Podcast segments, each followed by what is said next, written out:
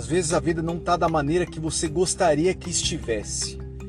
As coisas não estão acontecendo na velocidade da maneira que você gostaria.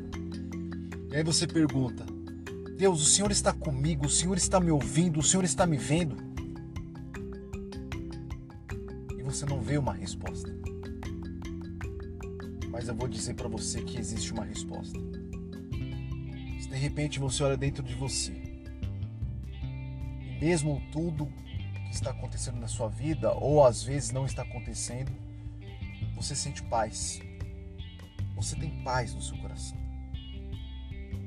Uma paz que eu chamo de paz até estranha em relação ao mundo. Porque as coisas não estão acontecendo, porém você sente uma paz. Você vê Deus na sua vida através dessa paz. Você vê o poder dele através desse equilíbrio emocional que você tem. Da saúde. E a saúde é muito mais do que essa palavra. A saúde é o ânimo, é a força, é o desejo. Tem pessoas que não têm desejo mais de viver elas não têm desejo de comer, desejo de respirar, desejo de sentir o sol, de ver a luz do dia. E você tem esse desejo. Isso é Deus na sua vida. E se você tem a ausência disso, você não tem desejo de, de comer, de viver, de ver o sol, isso mostra que você precisa dele. Abandone tudo dê lugar para Ele. Não questione nada, dê lugar a Ele. Então Deus é essa forma linda, perfeita, generosa de viver. Então Deus está na sua vida através dessa paz e tudo na hora certa, no momento certo, vai acontecer. E se você, por outro lado, não sente essa presença dentro do seu coração,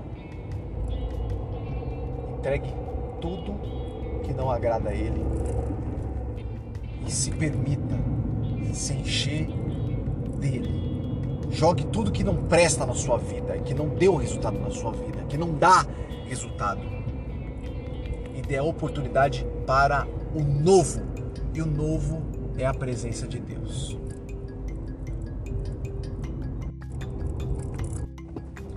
Aí você me pergunta: que Deus é esse? Que reino é esse? Esse é o Deus do amor, da bondade, da generosidade. Esse é o Deus que te mostrou através de um filho que você gerou o que é o amor que chega até a doer. Se você é pai ou mãe e tem um filho e você tem um sentimento natural você sabe ou já conheceu que o amor de uma mãe, de um pai é incrível, é extremo, é poderoso demais, que realmente eu já ouvi essa frase, o amor de mãe, o amor de pai chega até doente tanto que você ama um filho. Um filho que você gerou e digo mais uma mãe que vê um filho crescer na sua, no seu ventre, na sua barriga, que vê os movimentos, que vê os sinais, que vê os batimentos daquele bebê. Isso chama-se Deus. Ele é a forma genuína, perfeita, maravilhosa de amor. E esse amor, ele é transbordante. Ele é tão transbordante que eu, sem te conhecer, eu falo desse amor e a palavra que ele me fala para falar para você é: Deus te ama. Ele te perdoa. Ele faz com que nós perdoamos uns aos outros somos o sal da terra, ou seja, somos o sabor da terra, porque ele prega para que a gente venha perdoar, venha amar, venha dosar amor para as pessoas. É o mesmo amor que você ama um filho, Deus manda a gente amar uns aos outros. Essa generosidade que você vê quando uma pessoa estende a mão para você sem te conhecer, quando uma pessoa fala para você ter ânimo, tenha coragem, vem que eu tô com você, eu vou te ajudar. Esse é o amor de Deus. A pessoa nem te conhece, ela estende a mão para você, ela dá de beber para você, de comer para comer, para você comer e beber, para matar sua fome. é às vezes a forma espiritual, uma, um desejo que você nem tem. Esse é o amor genuíno, isso chama-se a presença de Deus. E a presença de Deus, o reino dele se manifesta através da minha vida, da sua vida, que ama. Se você ama, bem-vindo.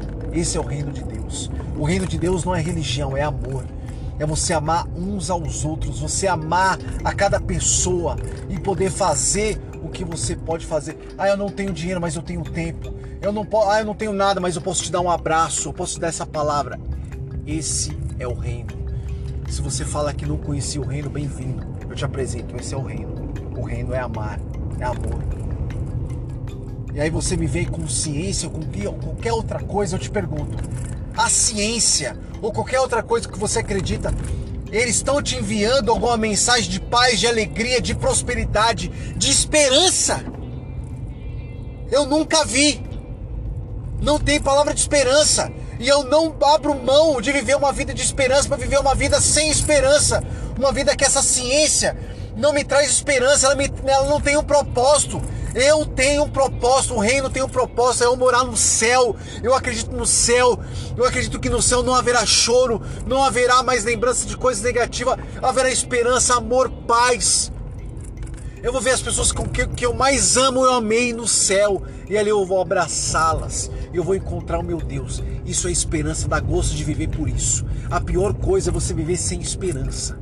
E eu vivo em paz porque estou em esperança. Aí você tem uma escolha. Você quer viver com esperança e propósito ou que você ou você quer viver segundo a ciência, sem esperança? Eu quero viver com esperança num reino onde Deus me ama e ele me escolhe porque eu escolhi viver com esperança.